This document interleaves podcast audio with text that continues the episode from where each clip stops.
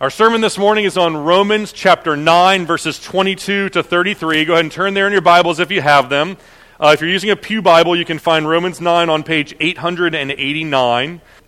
We've been in Romans chapter 9 for uh, a couple of weeks now, uh, looking at the idea of the sovereignty of God, the sovereignty of God to, to keep His word, the sovereignty of God over the salvation of His, his people. And the big idea, the big idea with Romans 9, and really with all of Romans 9 through 11, we've said it each time, is that uh, Paul has made a number of just big, grand, sweeping promises uh, in Romans 1 through 8 thus, thus far, right? Uh, all have sinned and fallen short of the glory of God, but we can be justified freely uh, by God's grace as a gift through the person and work of Jesus and his sacrifice on the cross. Salvation is not uh, of works. We're saved because we can trust in Christ, and his righteousness is then credited, it's imputed to us, and so God can treat us as if we have lived the perfect life of Christ. That's kind of Romans 1 through 4. Romans 5, we have peace with God. He's given us His Holy Spirit. He's given us new life. We're dead to sin. We're alive to God.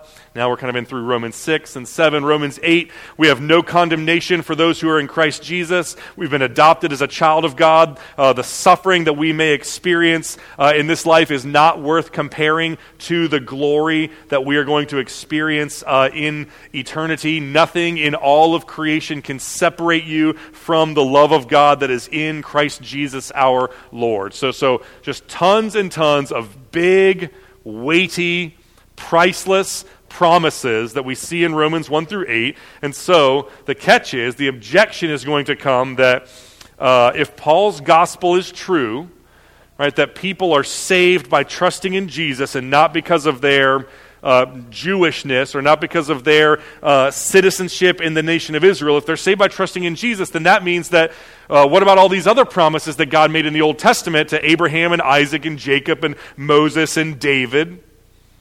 If Paul's gospel is true, does that mean that God doesn't keep his word? And so Romans 9 through 11 is Paul addressing that objection and saying, no, God does keep his word.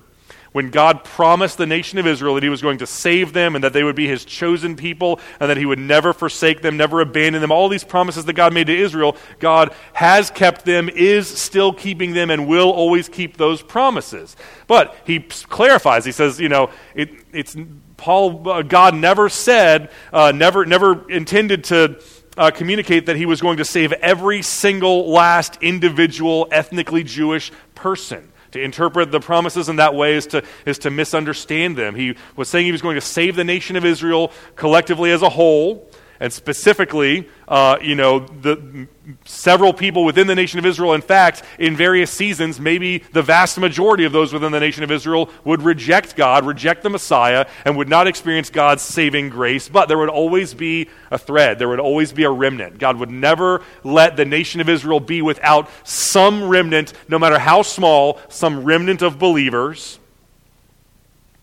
And then eventually,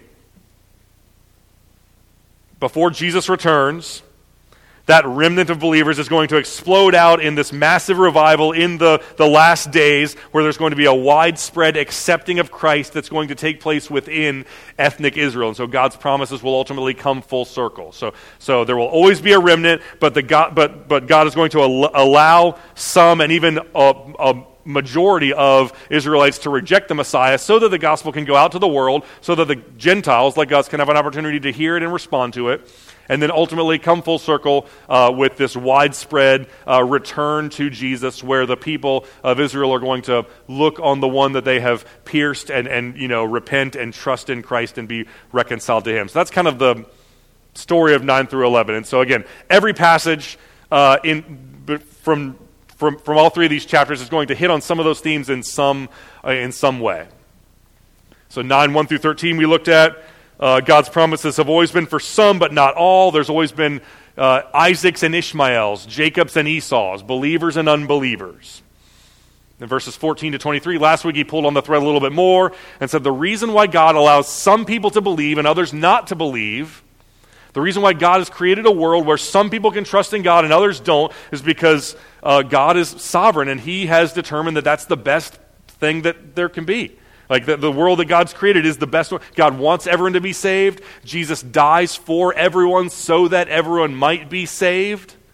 And at the same time, God specifically, particularly wants his people to be saved. And he sees to it that they will trust in Christ and will be saved, and he never, ever loses them ever.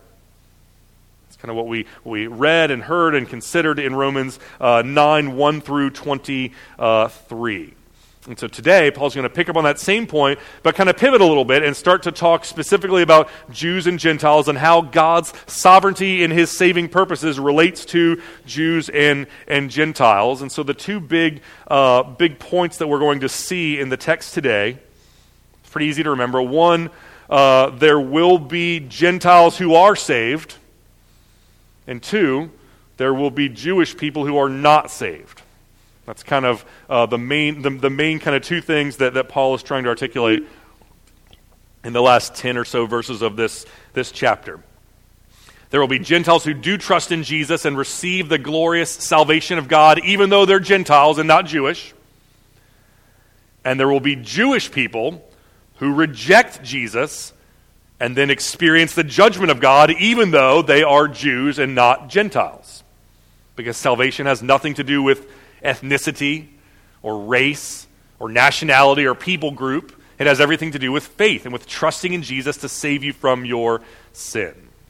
So that's, the, that's what we're going to look at. That's where we're headed today. So let's read through Romans 9, verses 22. And we, we, are, we looked at 22 and 23 last week, but it's the first half of kind of a compound sentence. So we're going to uh, kind of get, get, our, you know, get a running start, and then, and then we're going to jump in there and kind of really start in, in verse 24. It says, What if God, desiring to show his wrath and make known his power, has endured with much patience vessels of wrath who were prepared for destruction, in order to make known the riches of his glory for vessels of mercy, which he has prepared beforehand for glory? Wrong page. Even us, whom he has called, not from the Jews only, but also from the Gentiles, as indeed he says in Hosea Those who were not my people I will call my people, and her who was not my beloved I will call beloved. And there, in the very same place where it was said to them that you are not my people, there they will be called sons of the living God. And Isaiah cries out concerning Israel though the number of the sons of Israel be as the sand of the sea, only a remnant of them will be saved. For the Lord will carry out his sentence upon the earth fully and without delay. As Isaiah predicted, if the Lord of hosts had not left us offspring, we would have been like Sodom and become like Gomorrah. So, what shall we say then? That Gentiles who did not pursue righteousness have attained it, that is, a righteousness that is by faith, but Israel, who pursued a law that would lead to righteousness did not succeed in reaching that law. Why? Because they did not pursue it by faith, but as if it were based on works. They have stumbled over the stumbling stone, as it is written Behold, I am laying in Zion a stone of stumbling and a rock of offense, and whoever believes in him will not be put to shame. Let's pray together.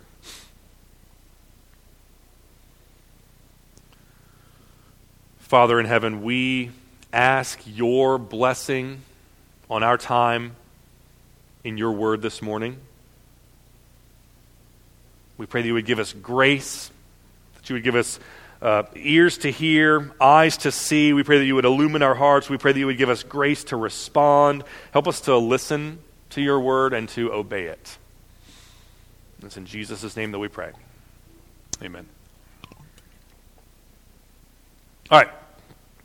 Like I said, started with last week. What if God, desiring to show his wrath and make known his power, has endured with much patience vessels of wrath prepared for destruction, in order to make known the riches of his glory uh, for his vessels of mercy, which he prepared beforehand for glory? The big idea here is this is why God has chosen to, to create a world in which some people can be saved vessels of mercy, and some people will not be saved, vessels of, of wrath. God, God chose to do that on purpose. It wasn't a mistake.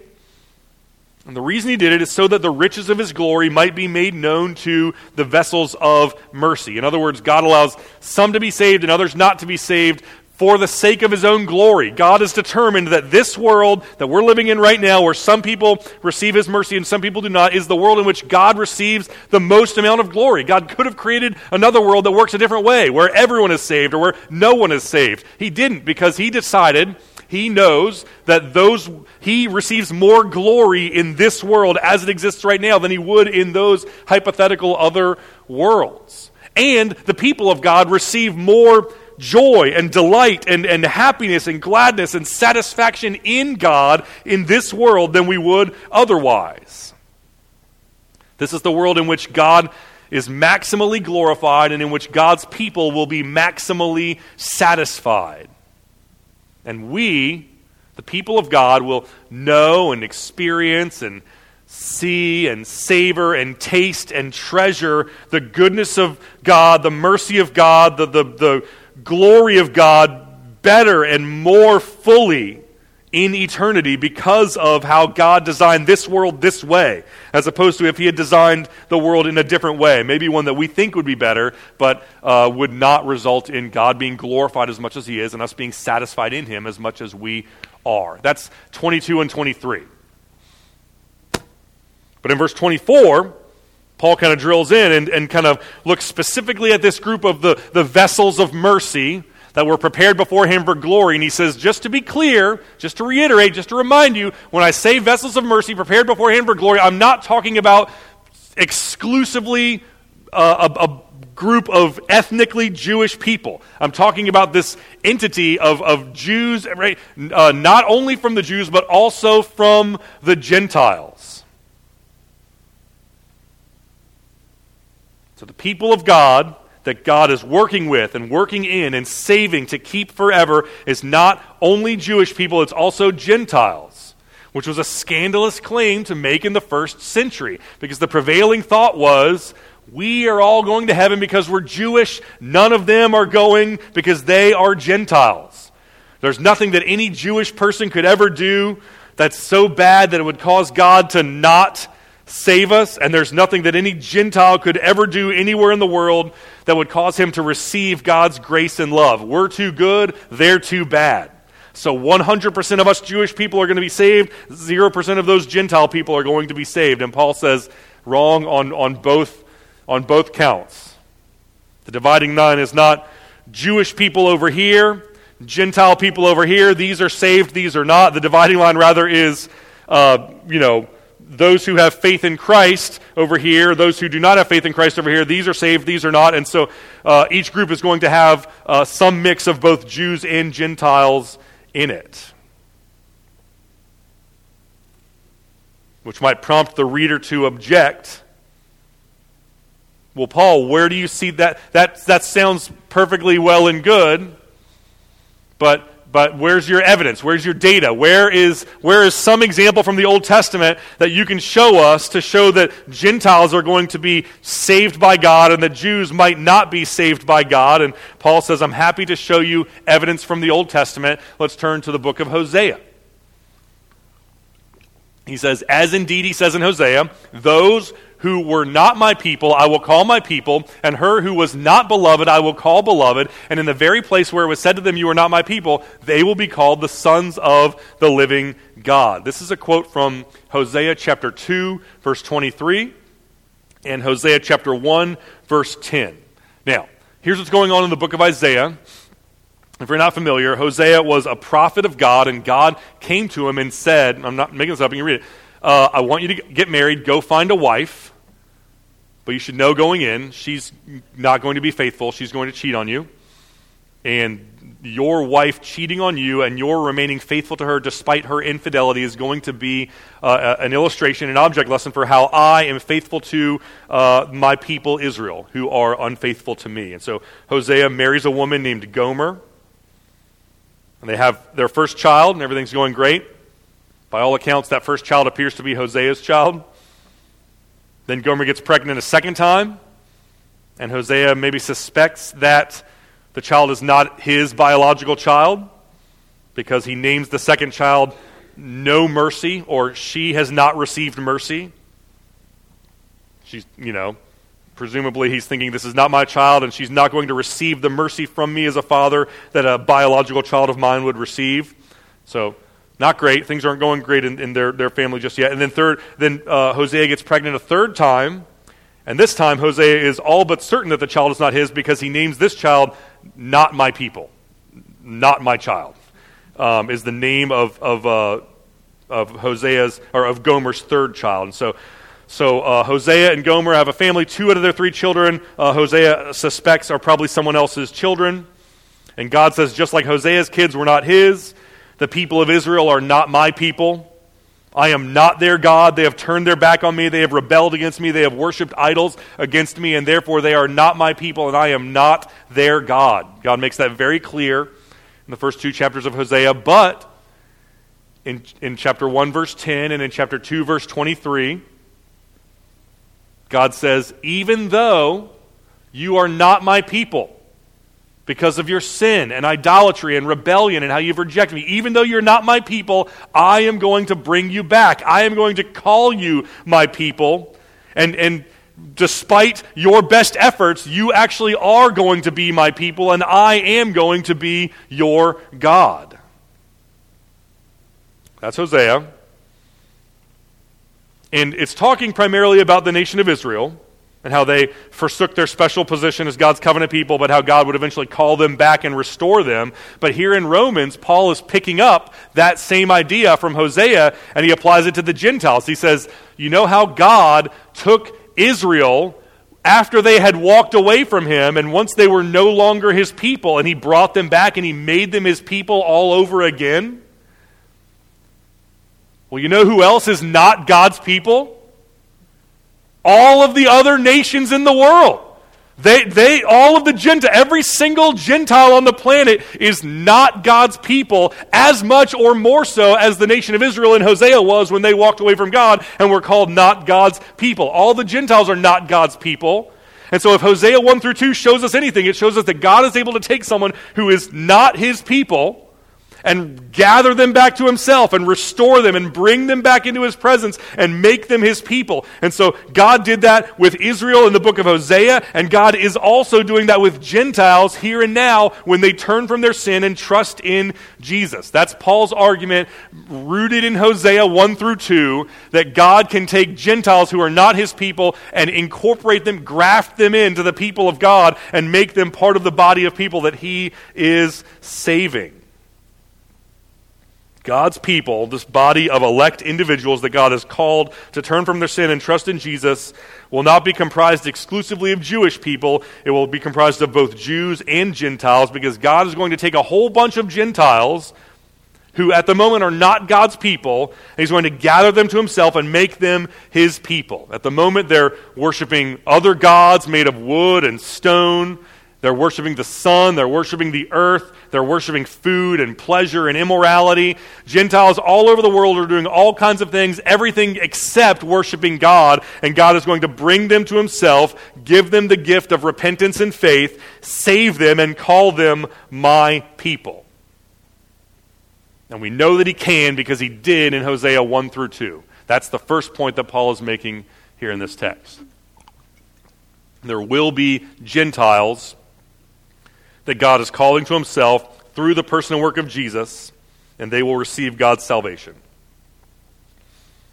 So that's point one, is that there will be some Gentiles who are saved. And point two is the flip side, looking at the nation of Israel. There will be some ethnically Jewish people from the nation of Israel who will not be saved.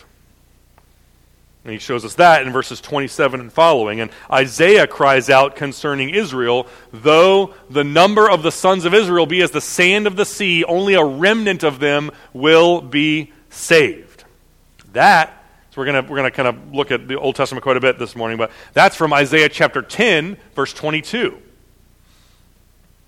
Now, the book of Isaiah, uh, Big surprise. Uh, the the lo- predominant theme of the book of Isaiah is rebuking the people of, of Judah, Jerusalem, for their sin, right? Woe to you. Why do you rebel? Like, though your sins are like scarlet, God is going to bring judgment against you, destroy everything that He has given you because you've sinned against Him and offended His glory and His holiness. God is going to bring a foreign nation to overtake you. That's the recurring theme that we see all throughout the first 30, 40 chapters of Isaiah is, is rebuking uh, the people of Israel for their, for their sin.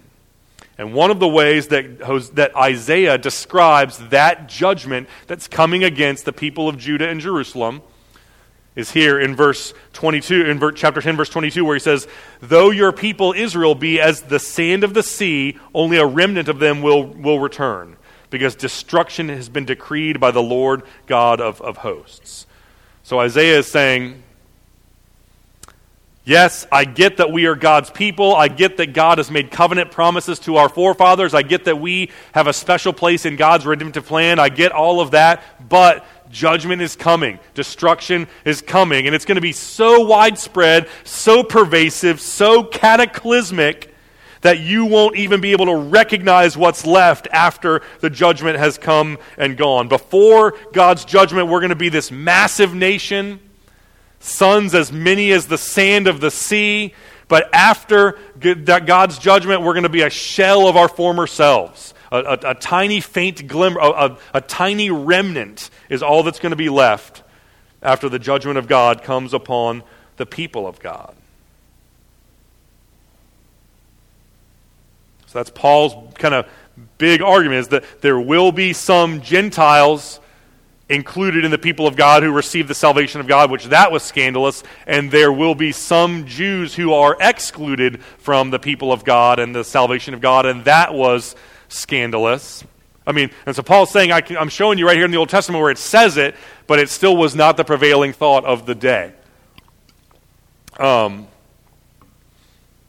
the prevailing notion of the kind of Jewish religious aristocracy was that God can't judge us. He'd be going back on his word, so he can never judge us. Gentiles will be judged. That's inevitable, but Jews will inherit eternal life. Um, there was a common phrase among uh, Jewish rabbis that said, All Israel has a portion in eternal life. Another one said, uh, If a Jew were to commit all manner of sins, he is indeed of the number of sinning Israelites, and he will indeed be punished according to his sins, but he has, notwithstanding, a portion in eternal life. These are uh, writings and sayings of, of Jewish religious teachers. Justin Martyr was a historian, and he wrote this about the Jewish people. He said that they, collectively, the Jewish people, suppose that to them, universally, all who are of the seed of Abraham, no matter how sinful and disobedient to God they may be, they suppose that to them universally the kingdom of God, the eternal kingdom, shall be given. So, everyone thought in the if you were if you were an Israelite in the first century, you thought all Jewish people go to heaven, all Gentiles do not. Period. Full stop. That's what. And so here comes Paul saying, no, it's all people who trust in Jesus receive God's salvation, and all the people who reject Jesus as their Savior are going to experience the judgment of God. And he points to Isaiah to say, here's an example of people from in, in the nation of Israel who are going to be, I mean, everyone, if you take all of the nation of Israel, that's the sand of the sea, minus the remnant that will be saved, that delta, everyone else, is a bunch of ethnically Jewish people from the Old Testament that are not going to be saved. Paul's saying it's just right there. I'm not making it, I'm not making it up. Oh, the, for the Lord will carry out his sentence upon the earth fully and without delay. Meaning, God's judgment is coming swiftly, immediately, and it's coming fully on the entire earth. It's not coming partially on the Gentile nations and that's it. It's coming fully on the entire earth. As Isaiah predicted, if the Lord had not left us offspring, we would have been like Sodom and become like Gomorrah. That's Isaiah chapter 1, verse 9. Big theme of Isaiah 1. Same thing is just that, that we have sinned against God. We've forsaken his covenant. Our country lies desolate. We've been besieged and defeated. We deserve the same exact judgment that Sodom and Gomorrah received, where God incinerated them with fire from heaven and vaporized them. Isaiah says, We deserve that, and we would receive that were it not for God's mercy and grace to leave us some remnant as offspring. So that's the argument so far. Main thesis, verses 22 to 24. God's people is not made up of Jews only, but, from, but also from Gentiles. Part 1, verses 25 to 26. There will be Gentiles who trust in Jesus and receive God's salvation, even though they are Gentiles. And then point 2, verses 27 to 29, there will be Jewish people who reject Jesus and experience the judgment of God, even though they are Jewish. And so the last four verses, verses 30 and following, is just summing up and restating. What shall we say then? Right, I am about to summarize, I'm going to be as clear and concise as I can be. Gentiles who did not pursue righteousness have attained it. That is a righteousness that is by faith. So, the nature of what it means to be a Gentile, you're outside of Israel, you're outside of the covenant, you're worshiping other gods, you're far from God, you're not a part of the people of God, you're not pursuing God, you're not pursuing the righteousness of God, and yet, Paul says there are plenty of these Gentiles who are not pursuing the righteousness of God who have somehow attained the righteousness of God. And the reason why, the, the way that they did that, the, the, the, the how behind uh, how they attained the righteousness of God is that they attained a righteousness that is by faith. So there's this perfect standard of righteousness that God requires. Be perfect as your heavenly Father is perfect. Love God, worship God, obey God, ascribe glory to God, love your neighbor, care for them, meet their needs, prioritize them above yourselves. There is this standard of righteousness that God's righteousness requires God to require. And then you've got this sea of Gentiles who are not pursuing that righteousness care nothing of that righteousness, want nothing to do with that righteousness. And God and Paul says somehow they have happened to attain that righteousness and they did it by faith, meaning they heard the gospel. They, they heard the gospel of Jesus. Some, someone came to them and told them that God is righteous and holy. He created you. You are accountable to Him. He calls you to live a life of righteousness and holiness, but you have failed to do so. You've rebelled against Him. You've rejected Him. You've loved other gods, worshiped other things in place of Him. But God has not left you on your own. Jesus has come to you. He has lived the perfect life that God was calling you to live. He died a sacrificial death in your place that you deserve and then he's been raised from the dead in victory over Satan and sin and death. He's ascended to heaven, and he's calling all people everywhere to repent, turn from their sins, trust in him so that we can be saved. Jesus was punished so that uh, he was, was treated as if he was guilty of our sin, so that we can be saved and treated as if we have lived the perfect life of Christ if we trust in him. Paul is saying, there are Gentiles who have heard that message, responded to it, and believed it. And they're trusting in Christ, and their faith is in the person of Christ. And when they do that, they are credited with, they are uh, uh, the, the, with the righteousness of Christ. The righteousness of Christ is imputed to them. So, how did they stumble upon, how did they attain to the righteousness despite having not pursued it? Through imputation. It was credited to them, it was imputed to them by God when they trusted in Jesus. They heard the gospel, believed it, and were saved through the imputed righteousness of Christ. But, verse 31, but Israel, who, who you know, uh, unlike what the Gentiles were doing, Israel was pursuing a law that would lead to righteousness. They were trying to attain to the righteous. They, they didn't not care about it like the Gentiles didn't. They did care about it. They wanted to be righteous. They were, try, they were trying to observe the laws. They had the temple, the, the worship, the priesthood, the sacrifices. They had the law that was given to them at Sinai. They appeared, at least externally, to be trying to obey God and honor God. They were trying to be righteous enough to merit the favor of God, but those attempts were not successful. They did not succeed in reaching that law. Why? Because they did not pursue it by faith, but rather as if it were based on works. So Paul is saying the underlying sentiment, the underlying posture that, that resides beneath the Old Covenant Israel's pursuit of the righteousness of God was one of tell us how you want us to live. Right? God has told us how he wants us to live. God has told us what he wants us to do. He's told us what he wants us not to do. He's told us where to live. He's told us what to eat. He's told us what to wear. He's told us uh, what sacrifices to offer and when and how often.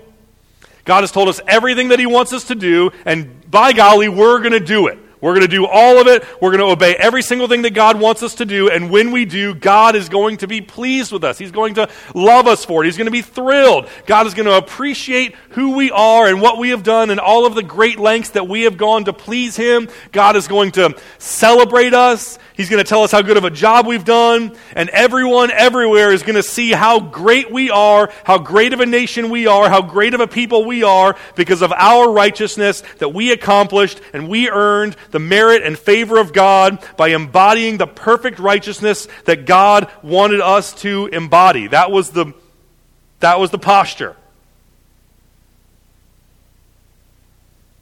And Paul is saying that kind of thinking, that you could be righteous enough to merit God's favor, and that as a result, you would be celebrated or glorified because of your righteousness and your religion, as opposed to God being celebrated because of his righteousness and his mercy. That idea of religious self righteousness is the opposite of what God wants from you. No individual from within the nation of Israel or from outside of it, no individual has ever been righteous enough to merit the favor of God. And for anyone to presume that they were or that they might be is utterly offensive to God. It's offensive to God to sin against Him and to besmirch His glory. That's bad enough. But it's infinitely worse to sin against God and then to chase that with deluding yourself into thinking that you are righteous enough to merit God's favor and that God owes you salvation and that you are somehow good enough to have put God in your debt because of your religion and your morality and your performance. That's worse. It's bad to sin against God, it's worse to arrive at that position about you and your own life. And so Paul is saying that's how the Old Testament Israel saw themselves. That's how they understood their relationship with God to work, and they were sorely mistaken. They pursued a law of righteousness, but they failed to reach that law because they didn't pursue it by faith, which is how God intended for it to be pursued. Rather, they pursued it as if it was based on works, which is the opposite of what God ever intended. He says, They have stumbled over the stumbling stone, as it is written, Behold, I am laying in Zion a stone of stumbling and a rock of offense, and whoever believes in him will not be put to shame. This is interesting because Paul is pulling from two places in Isaiah right here. He's pulling from Isaiah chapter 8, verse 14, and Isaiah chapter 28, verse 16.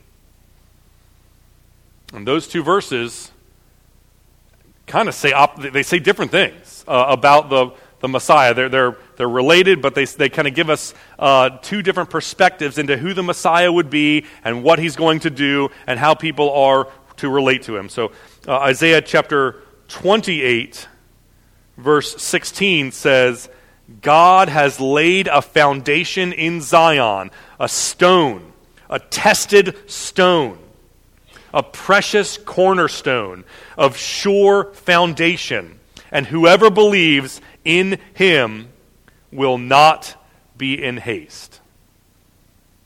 So Isaiah 28 says that the Messiah, the Christ, is going to be this steady rock, this sure footed foundation, cornerstone that holds up the entire building. And anyone that comes and stands on that rock, puts their weight on that rock, rests on that rock, they will be held up safely and securely forever. Jesus can and will hold and keep and save every person that comes to him and trusts in him for salvation. He will not lose anyone ever. He is perfect, he is faithful, he is sufficient to save anyone who trusts in him.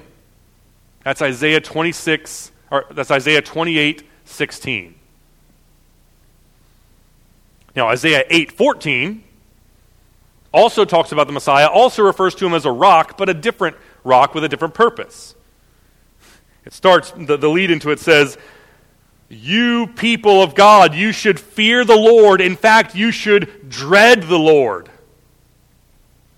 He will come as a stone of offense, as a rock of stumbling, a trap and a snare to the inhabitants of Jerusalem. And many will stumble on it and they will fall and be broken, and they will be snared, and they will be taken. Which is a radically different tone than Isaiah 28. They both are saying the Messiah will be a rock. They agree on that much. But Isaiah 28 says that rock will be this stable, weight bearing rock, this refuge of a rock that people can stand on and it will hold them up forever. And Isaiah, 20, uh, Isaiah 8 says the Messiah will be a stone that people trip over and fall over. They'll be offended by it and they'll stumble over it. And when they trip and fall over the rock that is the Messiah, they'll be broken and smashed to pieces. Cornerstone, steady, sure, bear your weight, save you forever, dangerous, treacherous, trip over it, fall, smashed into pieces. And Paul, in Romans 9, takes both of those two verses, smushes them together, and quotes them as if they were one verse to say, Jesus is both of those things.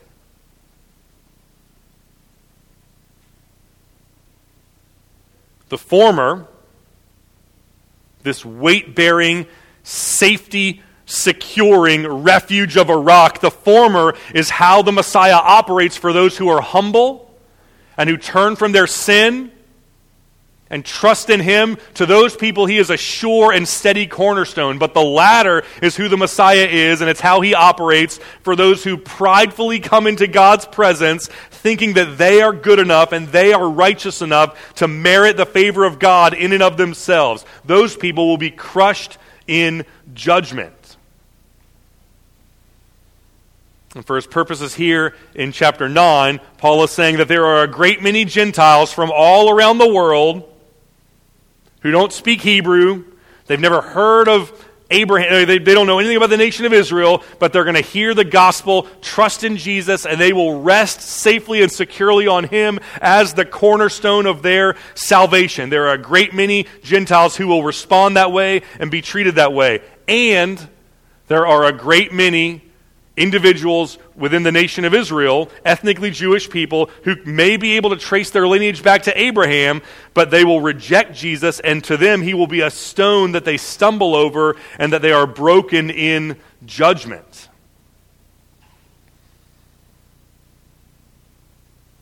There will be Gentiles who trust in Jesus and receive the glorious salvation of God, even though they are Gentiles. And there will be Jewish people who reject Jesus and experience the judgment of God, even though they are Jewish because salvation has nothing to do with ethnicity or race or nationality or people group. It has everything to do with faith and trusting in Jesus to save you. That's the argument, that's the line of logic that Paul is articulating in Romans 9.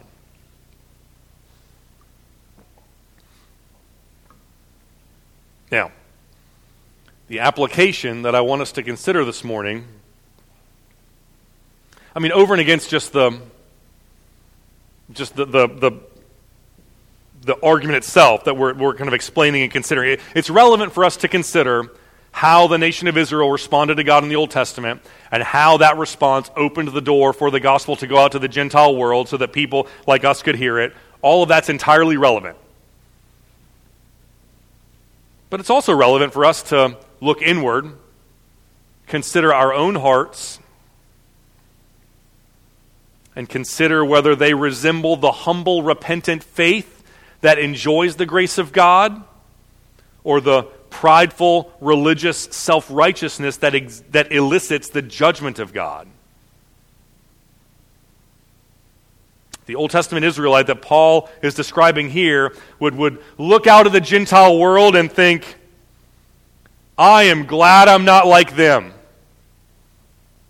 I thank God that I am not a sinner like them. I thank God that I have been chosen. I thank God that, you know, I fast, I pray, I tithe, I do everything right, and God loves me for it. People like them do not belong in here with people like me. Good people, righteous people, godly people who deserve God's favor. Keep them out because they're bad and keep me and people like me in that God loves. And if that heart posture sounds at all familiar, if you at times feel yourself having a tendency to look at others, judge them, judge the way they look, judge the way the decisions that they make, judge the way that their life has taken shape, and think, I'm better than them. They need to get their act together. They need to be more like me. Paul is saying that's the very spirit that I'm saying offends God and invites the judgment of God. On the other hand, the Gentile that Paul's describing here would look at God recognize the holiness and righteousness of God, and he would be humbled to the dust. And he would say, God, be merciful to me, a sinner. I don't deserve your grace. I don't deserve your salvation, but I'm praying that you would save me anyway.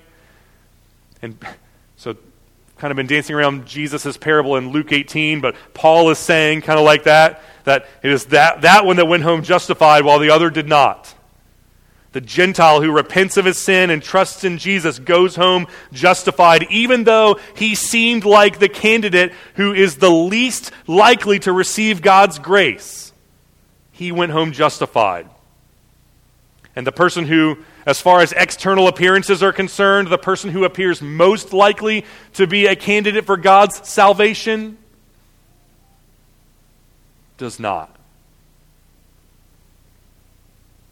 I mean, for all intents and purposes, you could read this passage in Romans 9, replace the word Gentile with humble, repentant believer who trusts in Jesus.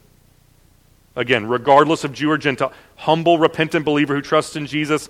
And you could replace the word Israel with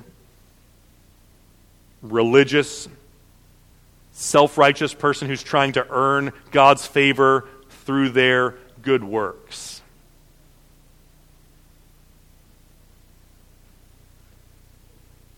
And so we have the opportunity today, right now, in our lives, to choose which of those two postures we are going to embody. The prideful religious person who's utterly impressed with themselves and how righteous they are, and they judge everyone else around them for not being as good or moral as they are, as religious as they are. Or we can take the posture of a humble, repentant believer who hears the gospel and trusts in Jesus and turns from their sin and trusts in Christ to, to save them. You can be a person who stands on the shore, steady, tested cornerstone that is Jesus Christ, and He will hold you up, and He will bear your weight, and He will save you forever. Or you can be a person who stumbles over the stumbling stone, the rock of offense that is Jesus Christ, and then be broken to pieces beneath the judgment of God.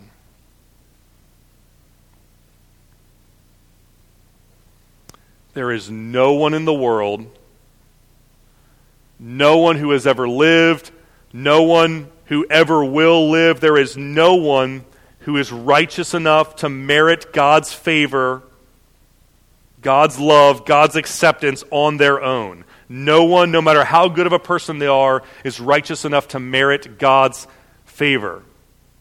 And there is no one in the world no one who has ever lived, no one who ever will live, who is bad enough, who has rebelled so much that they are outside of the reach of God's grace. No one can sin so much, no one can make such a mess of their lives that God will not forgive them and welcome them and embrace them if they turn from their sin and trust in Jesus to save them. So let's be a people who respond to Jesus by trusting in him so that we might receive the grace and salvation that he freely offers. Let's pray together.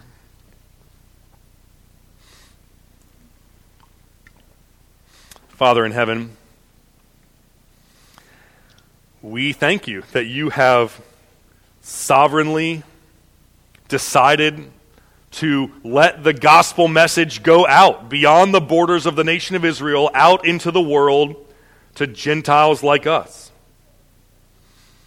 And Lord, we pray that we could respond rightly to the gospel message. We pray that we could turn away from our sin and turn away from our attempts to justify ourselves and, and turn away from our lifelong self salvation project. Instead, I pray that we could turn to you in faith, the precious cornerstone, the sure foundation. Lord, help us to trust you, help us to hold fast to you, and help us to, to rest on you. It's in Jesus' name that we pray. Amen.